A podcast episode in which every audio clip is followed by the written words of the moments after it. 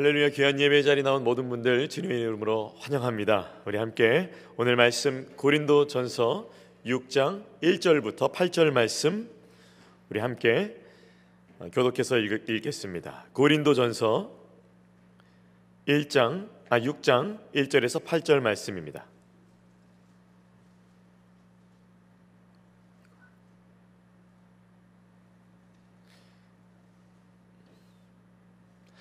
네, 제가 먼저 읽고 성도님들 교독하시고 마지막 8절 함께 읽도록 하겠습니다. 제가 먼저 읽습니다. 너희 중에 누가 다른 이와 더불어 다툼이 있는데 구태여 불의한 자들 앞에서 고발하고 성도 앞에서 하지 아니하느냐 성도가 세상을 판단할 것을 너희가 알지 못하느냐 세상도 너희에게 판단을 받겠거든 지극히 작은 일 판단하기를 감당하지 못하겠느냐 우리가 천사를 판단할 것을 너희가 알지 못하느냐 그러 하거든 하물며 세상 일이랴. 그런즉 너희가 세상 사건이 있을 때에 받는 자들을 세우느냐? 내가 너희를 부끄럽게 하려 하여 이 말을 하노니 너희 가운데 그 형제 간의 일을 판단할 만한 지혜 있는 자가 이같이 하나도 없느냐? 내가 아니라 믿지 아니하는 자들 앞에서 하느냐 너희가 피차 고발함으로 너희 가운데 이미 뚜렷한 허물이 있나니 차라리 불의를 당하는 것이 낫지 아니하며 차라리 속는 것이 낫지 아니하냐. 다 함께 너희는 불의를 행하고 속이는구나. 그는 너희 형제로다. 아멘. 오늘 고린도전서 6장 1절부터 8절 말씀을 중심으로 예수님의 몸된 교회 세우기 프로젝트라는 제목을 함께 은혜 나누기 원합니다. 예수님의 몸된 교회, 교회 세우기 프로젝트 요즘에 요 근래에 재밌는 드라마가 있었습니다. 그 제가 조금 충청도라 조금 느려요. 이해해 주세요. 그래서 유행이 지나간 걸 그 다음에 제가 봅니다. 그때 같이 이렇게 어울려서 사람들하고 같이 봐야 되는데 제가 조금 늦어요. 그래서 이제 유행이 지나간 다음에 요, 요번에 이제 보게 되었는데요. 지금 제가 6화까지 봤습니다. 그 드라마 중에 이상한 변호사 우영우라는 드라마가 있습니다. 이상한 변호사 우영우. 그래서 사진을 보여주시면은 어, 이분이 이제 배우입니다. 전 세계의 우영우 신드롬을 일으켰는데요.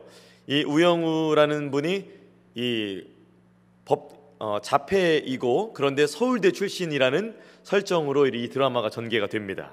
그래서 여러 가지 장애인으로서 차별도 받고 편견도 있지만 이 법정에서 아주 유쾌하게 해결나가고 있는데요. 법정 해결을 다룬 이 드라마입니다. 신입 변호사인데 이 신입 변호사가 대형 로펌 회사에 들어가면서 어떻게 살아남는지 그 생존기를 그리고 있는 드라마입니다. 이 시청률도 아주 어, 아주 유종의 미를 거뒀습니다.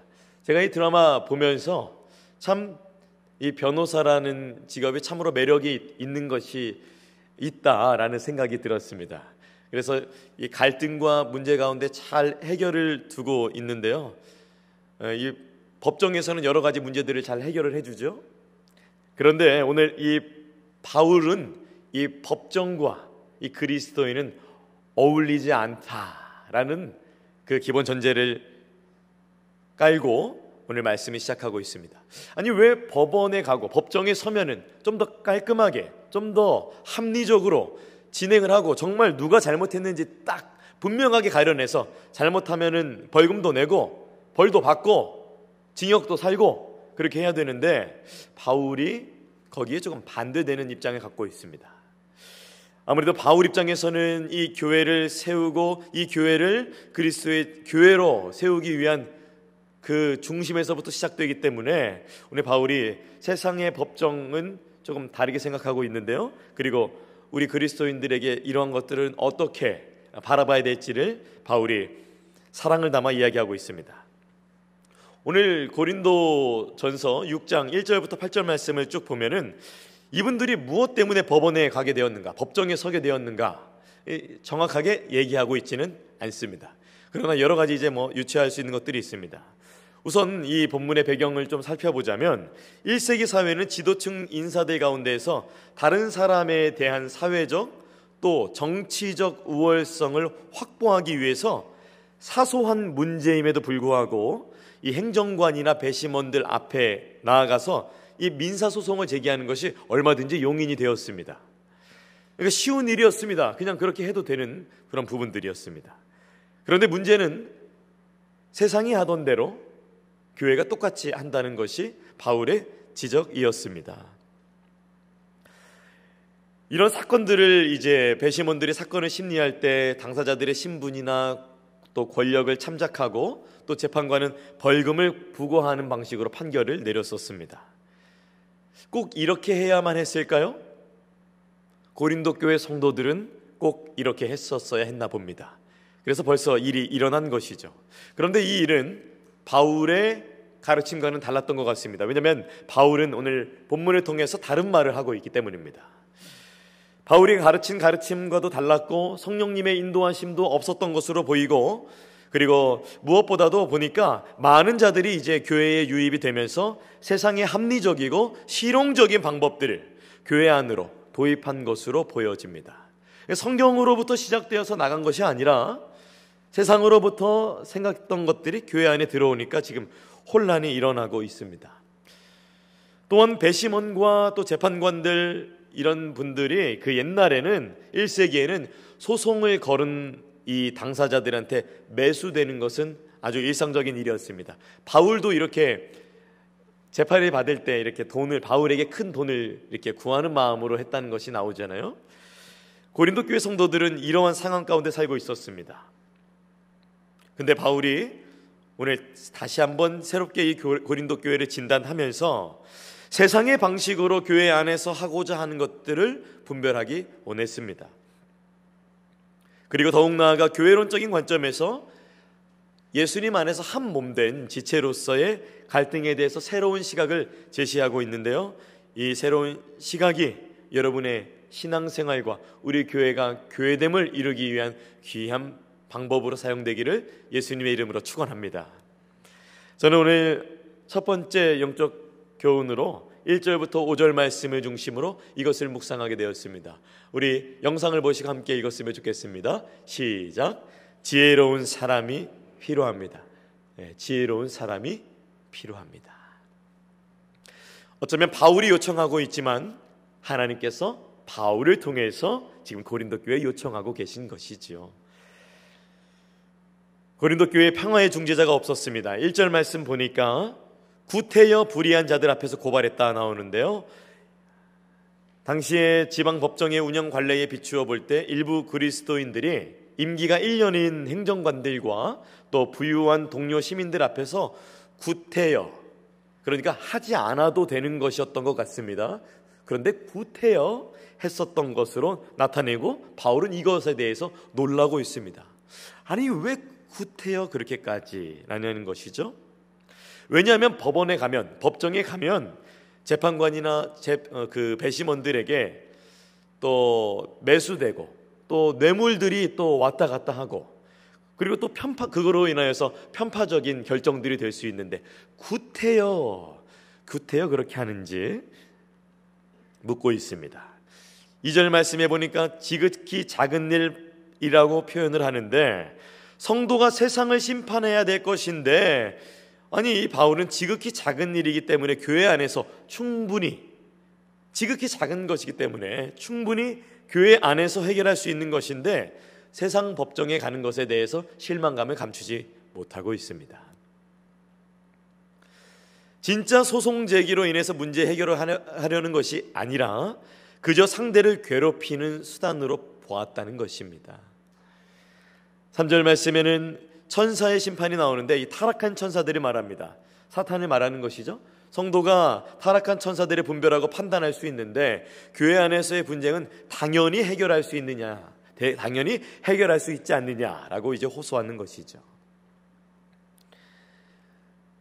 어, 사절 말씀에도 그렇게 세상 사건이 있을 때에 어떻게 교회에서 경이 여김 받는 자를 세우냐라고 말하면서 어떻게 보면 세상 법정에 있는 분들은 높은 분들이잖아요.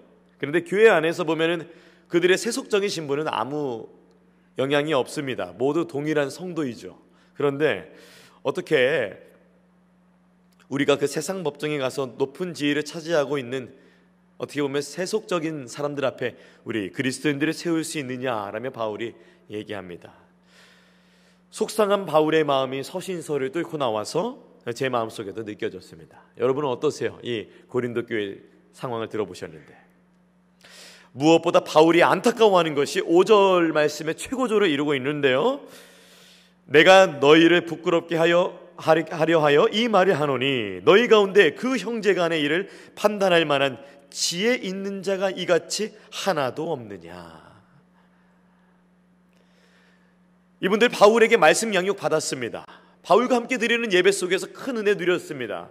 말씀의 알미 삶이 되고 성령님이 하나님의 크신 도우심으로 말미암아 믿지 않았던 삶에서 누릴 수 있었던 그 가짜 가짜 기쁨에서 떠나서 진짜 기쁨, 참 복음의 소식, 이 땅의 것이 다가 아니라 하늘의 우리의 상급이 우리의 거할 집이 우리의 영혼이 죄로 말미암아 구원함을 받았던 참 기쁨 그 복음을 누렸습니다. 그런데 그렇게 감격적인 사람들이 있었던 자리였었는데 바울이 떠나왔을 때 보니까 그 한 사람이 없었던 것입니다. 그 한 사람이. 특별히 고린도전서 3장 18절에는 이미 우리가 어, 보았던 어, 성경이지만은 진정한 지혜로운 자가 나오는데요. 제가 읽어 드리겠습니다. 아무도 자신을 속이지 말라. 너희 중에 누구든지 이 세상에서 지혜 있는 줄로 생각하거든 어리석은 자가 되라. 그리하여야 지혜로운 자가 되리라. 근데 고린도 교회 성도들은 지금 세상에서 지혜 있는 줄 생각하는 것을 해서 지혜 없는 자가 되어버린 것입니다.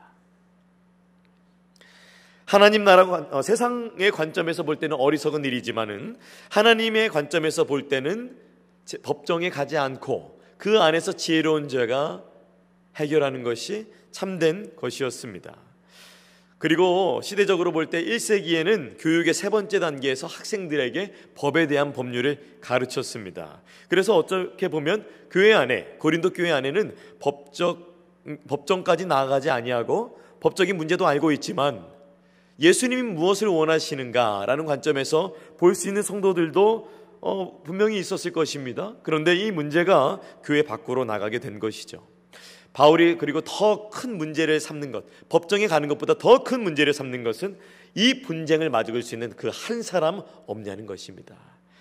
하나님이 보시기에 그 성도 한 사람 없냐는 것입니다. 성도들이 보기에 과연 그 성도 한 사람 없냐는 것입니다. 이 하나도 없느냐라는 5절 말씀에 말씀에 원어적으로 살펴보니까 강조되어서 딱 한 명 없느냐라는 강조 용법을 사용하고 있는데요. 여러분께 묻습니다. 그 한 사람 이 자리에 있습니까? 그 한 사람 우리 목장에 있습니까? 그 한 사람 우리 교회에 있습니까?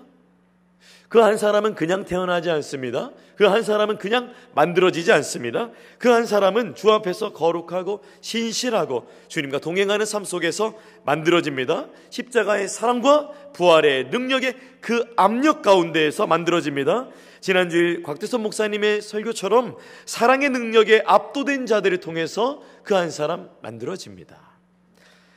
딱 한 명이 있어야 된다면 이 시간 예배드리는 여러분이 되시기를 축복합니다. 딱 한 명이 있어야 된다면 여러분이 되어 주세요. 지혜로운 그 한 사람 얼마나 중요한지 오늘 바울의 본문을 통해 말하고 있습니다. 사진을 보시게 되면은 지구, 지구의 내부 구조에 대한 사진을 어, 보실 수가 있는데요. 보면은 가장 가운데에 내핵이라는 것이 존재하고 그 다음에가 외핵, 그 다음에 붉은색, 가장 붉은색 부분이 멘틀이라는 곳 지역입니다. 바로 이 멘틀이라는 지역에서 다이아몬드가 만들어지는데요. 다이아몬드의 형성에 필요한 조건이 무려 103, 아, 1300도에서 1800도 사이에 그 온도 그리고 압력은 5에서 6만의 압력이라고 하는데 우리가 비행기 타고 올라가면은 압력을 느끼게 되잖아요. 거기에 6만 배에 해당되는 그 압력 그리고 엄청난 열 이런 게 이런 것들에 해당되는데요. 특별히 그 이런 온도와 압력이 저 멘틀에서 지하 140m에서 아, 아니죠, 아니죠. 140km에서 190km 굉장히 깊숙한 곳에서부터 이 열과 압력을 통해서 이 다이아몬드가 만들어진다고 합니다. 어떻게 어떻게 오늘 저랑 같이 땅 좀 파보시겠습니까? 우리 하늘의 상급이 다이아몬드보다 더 큰 줄로 믿으시기 바랍니다. 이 다이아몬드가 만들어지는 이 지역이 다이아몬드 안정지대라고 합니다. 인공으로 만들어질 때도 어마어마한 압력과 온도가 필요한데요. 역시 보석은 다릅니다. 다른 조건에서 만들어집니다. 다이아몬드 어떤 모습인지 한번 보시겠어요? 네, 다음 사진. 네, 너무 아름답죠? 굉장한 온도와 압력으로 인하여서 그냥 땅에서 만들어지는 것이 아닌 것입니다. 보석 중에 보석, 다이아몬드, 다른 조건에서 만들어집니다. 이 고린도 교회에 필요한 이 지혜에 있는 성도 그냥 만들어지지 않습니다. 다른 조건에서 만들어집니다. 왜 바울은 그러한 성도 한 명이 없느냐라고 울부짖을까요? 왜냐하면 고린도 교회의 영적 아버지가 바로 바울이었기 때문입니다.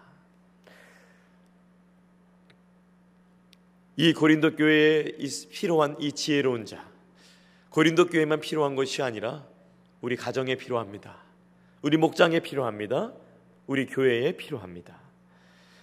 그 한 사람 말씀의 압력으로 기도의 압력으로 또한 고난의 압력으로 십자가의 사랑과 부활의 압력으로 그 지혜로운 자 만들어집니다. 그 지혜로운 자 세상의 방법으로 키워져서 오는 것이 아니라 세상의 방법으로 보기에는 어리석은 것 같으나 주님의 관점으로 볼 때는 주님의 사랑으로 만들어지는 것입니다. 이런 지혜로운 분들의 공통점이 있죠.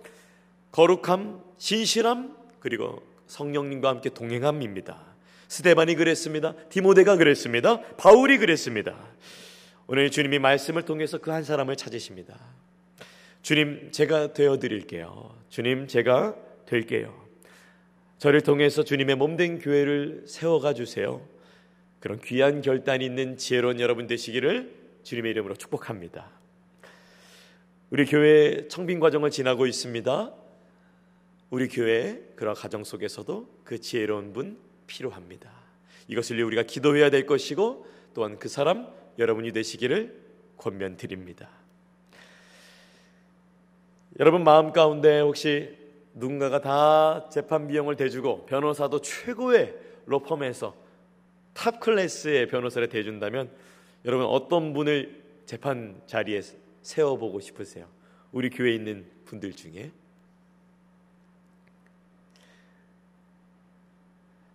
그런데 음, 이렇게 이런 조건이 어, 찾아졌을 때, 갖춰졌을 때 정말 어떻게 보면 상상으로나마 우리 마음 가운데 그 재판장에 세우고 싶은 사람이 누구나 있습니다. 누구나 있습니다. 결판 내고 싶은 사람이 있습니다. 끝장 내고 싶은 사람 있습니다.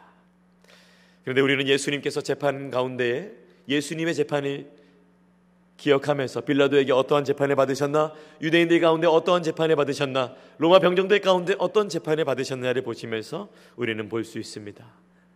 저 주셨습니다. 반론하지 않으셨습니다. 왜냐하면 그분이 저 주셔야 우리에게 죄인들이 구원함을 받을 수 있었기 때문에 그분은 전혀 다른 방법으로 그 재판에 임하셨습니다. 우리는 그분의 성도이고 그분의 제자입니다. 그리고 그러한 자들은 그분의 뒤를 따르는 것입니다. 저는 첫 번째 영적 교훈으로 지혜 있는 자가 필요합니다라는 것을 나누었습니다. 그리고 저는 두 번째 영적 교훈으로 6절부터 9절 말씀을 중심으로 그는 형제이고 자매입니다라는 것을 묵상하게 되었습니다. 우리 함께 영상을 보시면서 읽어 볼까요? 시작. 그는 형제이고 자매입니다.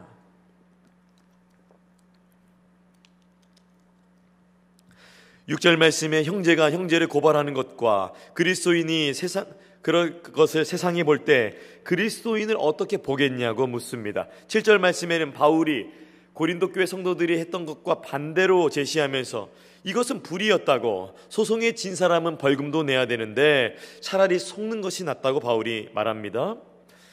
화평하게 하는 자라는 책에 보면은 화평하게 어떻게 할 수 있는가라는 아주 유용한 팁을 그리스도인들에게 말하고 있는데요. 몇 가지 소개해 드립니다. 관계들을 확인하라. 주 안에서 우리가 어떤 관계인지 확인하라는 것이죠. 거기서부터 출발을 하라는 것입니다. 우리의 존재가 어떻게 한 몸 된 지체인지 거기서부터 먼저 출발하라는 것이고요. 두 번째, 예의 바른 태도로 의사소통하라. 열받으면 심장이 빨리 뛰잖아요. 혈액순환이 막 되잖아요. 운동할 때 혈액순환 되면 좋은데 열받을 때도 혈액순환이 막 되잖아요. 말이 곱게 나오지 않습니다. 막 목소리가 높아집니다. 목소리 높아지는 것은 우리 찬양대 할 때 찬양할 때 쓰면 참 좋은데 그때도 참 목소리가 높아지게 되죠. 근데 예의 바른 태도로 의사소통하라라고 권면을 하고 있습니다. 또 인격적인 쟁점에 시간을 들이라. 사건도 중요하지만 사람도 중요하다. 인격적인 것에 쟁점에 시간을 들여라. 그리고 교회 안에 리더십들이 있기 때문에 또한 권위에 굴복하라. 이것도 권면합니다. 그리고 말을 했다면 그 말을 듣고 어떻게 내가 말해야지 보다 먼저 진지하게 이해하려고 하라. 들은다 먼저 진지하게 먼저 이해하려고 하라. 내 할 말 먼저 생각하기보다 먼저 어떤 말씀을 하시는지 들어보라.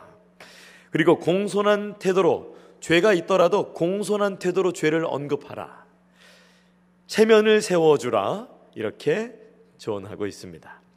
이것이 바로 그 교회 안에서 함께 이루어져 나갈 수 있는, 협력할 수 있는 그런 능력을 키울 수 있는 것들이라고 제안을 합니다.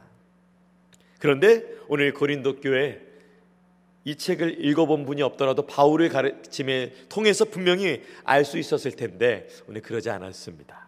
지금 바울의 마음이 많이 아픕니다. 바울을 통해 아버지 하나님의 마음도 많이 아프시다는 것을 볼 수 있습니다. 알 수 있습니다. 깨달을 수 있습니다. 이 자녀를 볼 때의 부모의 마음 그 두 가지 정도로 볼 때에 어떤 것이 부모의 마음을 부모의 가슴을 자녀들이 아프게 하는가 제가 한번 생각해 봤는데요. 두 가지라고 생각합니다. 첫 번째, 우리 아이가 아플 때, 우리가 아이가 아플 때 부모의 가슴이 아픕니다. 저희 집에는 왕비님 한 명과 공주님 두 명이 삽니다. 여러분 인정하실지 모르겠지만 개인적으로는 그렇게 생각해요. 네. 그 중에 우리 공주님 두 명이 지금 요즘 아픕니다. 네, 아이고 얼마나 낑낑대는지 예, 두 아이 건강이 좋지 않아요. 기침이 심합니다. 열이 오릅니다. 막 밤에 자다가도 막 소리를 질러요. 그래서 저도 막 깨어나서 왜 그런지 막 쳐다보고 다시 오고 입을 덮어주고 뭐 다시 오고 그러는데 저도 신경 쓰지만 아내도 상당히 많이 신경 쓰고 있습니다. 아이가 아플 때 부모가 아프죠. 마음이 아프고 가슴이 아프죠. 대신 아파졌으면 좋겠고요. 네, 그런데 지금은 많이 좋아졌으니까 또 너무 걱정 안 하셔도 괜찮겠습니다. 저희 어머니도 제가 아픈 걸 보면 그렇게 마음 아파하세요. 우리 모든 어머니 어머니들 너무 감사합니다. 우리 아버지들 너무 감사합니다. 제가 아플 때 저희 어머니는 마치 제 고통과 어머니의 고통이 연결된 것처럼 아파하세요. 자녀로서는 알 수 없는 어머니의 마음인데요. 자녀를 키워보니까 아, 이렇게 아파하셨겠구나. 조금이나마 느낄 수 있습니다. 두 번째, 부모가 또 언제 자녀를 볼 때 아픈가? 형제가 싸울 때 가슴이 아픕니다. 네. 형제가 싸우는 것만큼 가슴 아픈 일이 없죠. 그것이 부모의 마음입니다. 저희 교회, 아, 저희, 저희 집 아이들이 별것도 아닌데 싸워요. 네. 별것도 아닙니다. 별것도 아니에요. 농담에 있어서 오해가 생기게 되고 또 이 말을 잘 이해하지 못해서 오해해서 또 싸우게 되고 참 여러 가지로 많이 싸웁니다. 사, 형제가 싸우는 것만큼 부모의 마음이 가슴이 아픈 게 없죠. 근데 바울이 지금 그러한 심정입니다. 교회가 고린도 교회가 형제끼리 세상 법정에 나가서 재판하고 있습니다. 전문가를 고용해서 지금 돈을 들여가면서 본격적으로 제대로 싸우고 있습니다. 이게 무슨 일입니까? 고린도 교회에. 고린도 교회 3장 3절에 나타날 것처럼 분쟁이 교회 안에 있었고 그것이 재판으로 이어졌습니다. 우리 함께 고린도전서 3장 3절 말씀 우리 영상을 보시면서 읽어 보실까요? 시작. 너희는 아직도 육신에 속한 자로다. 너희 가운데 시기와 분쟁이 있으니 아니리요. 자녀들이 함께 모인 곳에 재판이 일어나고 있으니 마음이 아프죠. 바울은 고린도 교회의 아버지와도 같기 때문입니다. 아까 설교 서 두에 말씀드렸던 우영우라는 드라마 사화에 보면 삼형제의 난이라는 드라마가 그 에피소드가 있습니다. 삼형제의 난. 어, 토지 보상을 이제 아버지로부터 자녀들이 받았는데 삼형제가 받았는데 5천 평의 땅이었는데요. 막내 이름으로 정부에서 보상이 나왔는데 100억이 나왔어요. 100억. 네. 100억이 나왔는데 이 첫째 형님과 둘째 형님이 이 막내 셋째를 셋째가 이렇게 그 드라마에서는 설정으로 대학도 못 가고 약간 이렇게 잘 알지 못하는 분으로 묘사가 됐습니다. 그래서 첫째 형님과 둘째 형님은 대학도 나왔고 해서 이 셋째 형님은 농사 지는데 무시하고 무식하다고 맨날 그랬었는데 이 각서를 통해서 이 첫째 형님이 50억을 갖게 되고 둘째 형님이 30억을 갖게 되고 막내 동생이 20억을 갖게 되는 이렇게 각서에 막내 동생이 서명을 하게 했어요. 근데 문제는 이 100억에 대한 세금을 막내가 모두 지불한다라고 되어 있는데 글쎄 세금이 22억 그러니까 막내는 20억을 받아도 2억의 빚이 생기게 되는 그런 불이한 각서에 서명을 하게 된 것이죠. 지금 돈 얘기 나오니까 다들 너무 진지하시네요. 드라마니까 드라마니까 너무 심각하게 받아들이실 필요는 없습니다. 물론 드라마에서는 평화롭게 마무리가 되는데요. 거기 이런 대사가 나옵니다. 형제끼리 재판하는 게 이렇게 좋냐? 돈 욕심에 배는 게 없냐? 돌아가신 부모님이 보시면 깜짝 놀라서 다시 오실 일이다. 이렇게 얘기하면서 참으로 형제끼리 싸우는 것에 대한 안타까움을 얘기하고 있는데요. 참 고린도 교회의 상황이 이와 같습니다. 형제끼리 싸우고 있는 것입니다. 어떻게 살아가야 하는 것은 알고 있지만 이들의 이들의 삶을 영적으로 볼 때 가장 비참한 것은 알물 삶으로 살아낼 수 있는 그 힘이 없었다는 것에 있습니다. 바울이 영적 아버지로서 마음이 아팠습니다. 고린도전서 4장 17절에 자신이 영적 아버지인 것을 이렇게 말하죠. 우리 함께 영상을 보고 읽어보겠습니다. 시작. 그리스도 안에서 일만 스승이 있으되 아버지는 많지 아니하니 그리스도 예수 안에서 나았습니다. 고린도 교회는 바울의 자녀입니다. 그리고 그는 그의 영적인 자녀들에게 시각을 다시 한번 복음 안에서 새롭게 비춰줌으로써 시각을 새롭게 해줍니다. 사건 중심으로 해결하는 것이 아니라 영혼 중심으로 해결해야 된다라고 얘기하고 있는 것이죠. 그리고 그는 너희의 형제라, 너희의 자매라라고 말하고 있는 것입니다. 그러나 많은 사람들이 교회 안에서 서로를 형제라고 서로를 자매라고 인정하지 않습니다. 사건 중심으로 봅니다. 영혼 중심으로 보지 못합니다. 우리가 서로 하나님의 자녀라고 말씀을 통해 듣지만 정작 인정하는 삶을 살아가고 있지 않습니다. 하나님의 생각보다 나의 생각이 중요하다고 살아가고 있습니다. 저도 본문을 마주하면서 주님께 이런 질문을 던지게 되었어요. 저도 이런 질문을 제가 주님께 던지게 되어서 깜짝 놀랐는데요. 제가 이렇게 본문을 묵상하면서 하나님께 이렇게 질문을 던지고 있더라고요. 하나님, 재판 받을 만한 일을 했는데 형제라고요? 어, 저도 제 마음에 그런 생각이 들어서 저도 깜짝 놀랐습니다. 형제라는 말 앞에 우리도 하나님께 하고 싶은 말들이 있죠. 저도 본문을 마주하면서 제 마음속에 재판 장소에 서 세우고 싶은 사람들 떠올랐습니다. 설, 설교문을 준비하면서 성령님께 이런 질문을 저도 던지게 되었습니다. 하나님, 형제라고 하지만 그 피해주는 그분들 나쁜 분들이잖아요. 그런 사람들 마땅히 재판받아야 될 사람들도 있는 거잖아요. 그런 사람들 날 눈물 나게 하는 사람들이었잖아요. 그 사람들 벌 받을 만한 일 했으니까 벌 받아야 되잖아요. 이런 질문을 저도 모르게 아주 짧은 순간에 싹 지나가면서 하나님께 제가 질문을 던지고 있는 거예요. 그런 저의 부족함 가운데에서 우리 주님께서는 우리 8절 말씀으로 저에게 말씀하셨습니다. 충효야 그는 너희의 형제라. 중요야. 그는 너희의 자매라. 여기서 형제라는 뜻은 adelphos라는 헬라어로서 자궁에서 유래된 것입니다.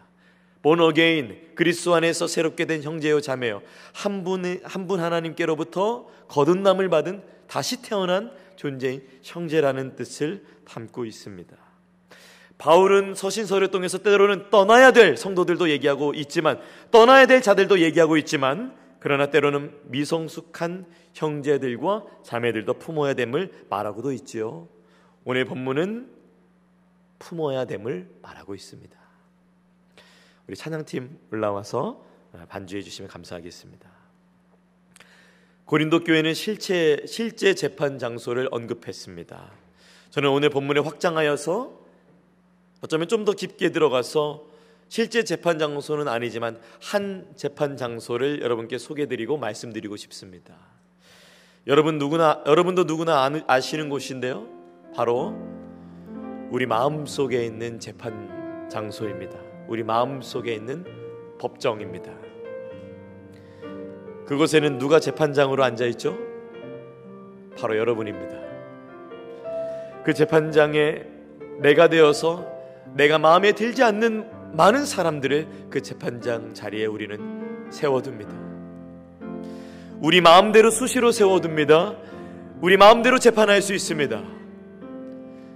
혹시 그 재판장의 자리에 여러분의 부모님은 세워놓지 않으셨는지, 그 재판장 그 법정 자리에 여러분의 자녀들을 세워놓지는 않으셨는지, 그, 제, 그 법정에 목회자를 세우진 않으셨는지, 그 법정에 우리 사랑하는 우리 형제 자매들을 세워놓지는 않았는지, 또는 지금 직장에서 말씀을 듣고 있는 여러분의 직장 동료들을 세워놓지는 않으셨는지, 말씀 안에서 한번 우리 분별해 보기 원합니다. 우리는 저마다 재판을 합니다. 그 재판은 정신적으로 영적으로 우리를 참 많이 힘들게 합니다. 피폐해지게 합니다. 그런데 그 재판장의 자리 너무 힘들잖아요. 거기서 내려오시고 그 재판장의 자리를 예수님 가실 수 있도록 우리 다시 한번 예수님께 그 자리 내어드리는 여러분이 되시기를 권면 드립니다. 맞습니다. 그들은 밉습니다. 상처 줍니다. 화나게 합니다. 손해보게 합니다. 여러분을 아프게 합니다. 그들 때문에 건강도 정신도 영적으로도 손해를 많이 봅니다. 그래서 우리는 우리의 마음 재판 장소에 그들을 재판하는데 오늘 그 재판 장소에 그 법정에 우리 마음속의 법정에 한 가지 음성이 들렸으니 주님이 그는 우리의 형제로다 말씀하십니다. 재판 받아야 하는 줄 알았는데 불의라 하셨고 속인다 하셨습니다. 거기서 유일하게 나올 수 있는 솔루션 그는 너희 형제로다. 이것을 믿는 믿음으로 나아가는 것. 요한 가장 예수님의 옆에 있어서 사랑받으며 가장 마지막까지 성령님의 감동으로 요한계시록을 기록하며 이 사랑의 사도인 요한 우리에게 오늘 요한일서 4장 9절에서 11절 말씀으로 다시 한번 이것을 새겨줍니다. 우리 좀 길긴 하지만 우리 영상을 보고 함께 읽어보겠습니다. 시작. 하나님의 사랑이 우리에게 이렇게 나타난 바 되었으니 하나님이 자기의 독생자를 세상에 보내심은 그로 말미암아 우리를 살리려 하심이라. 사랑은 여기 있으니 우리가 하나님을 사랑한 것이 아니요 하나님이 우리를 사랑하사 우리 죄를 속하기 위하여 화목제물로 그 아들을 보내셨습니다. 사랑하는 자들아 하나님이 우리도 서로 사랑하는 것이 마땅하도다. 아멘. 그래서 오늘 다시 사랑입니다. 다시 사랑입니다. 그도 주님이 그토록 사랑하셔서 구원한 형제요 자매입니다. 말씀 앞으로 여러분을 초청합니다. 말씀 앞에 말씀으로 세우는 삶은 반석 위에 세우는 집과 같습니다. 모래 위에 세우는 것은 쉽습니다. 반석 위는 어렵습니다. 그런데 반석 위는 안전합니다. 주님의 말씀 위에 세우기 때문입니다. 그 십자가의 사랑으로 예수님의 말씀으로 다시 한번 삶의 균형을 잡고 신실한 제자의 삶으로 나아가는 우리 사랑하는 워싱턴 지구촌교회 모든 성도님들이 되시기를 예수님의 이름으로 축원합니다. 함께 기도하겠습니다. 주님 말씀을 들었습니다. 주신 말씀 속에서 깨달은 것들, 알게 된 것들 삶으로 살아갈 수 있도록 성령님 함께하여 주시옵소서. 주님 말씀 따라 그 길은 좁지만 그 길은 주님 앞을 향하고 있는 길이기에 우리도 우리의 그 길을 가는 것을 두려워하지 아니하고 실망하지 아니하고 우리가 가길 원합니다. 주님 오늘 말씀에 들은 귀한 성도님들 삶 가운데 함께 하시고 주님께서 이끌어 주셔서 다시 사랑으로 말미암아 모든 것들을 이기며 나아갈 수 있는 귀한 성도 되게 하여 주시옵소서. 감사드리며 귀하신 예수님의 이름으로 기도합니다. 아멘.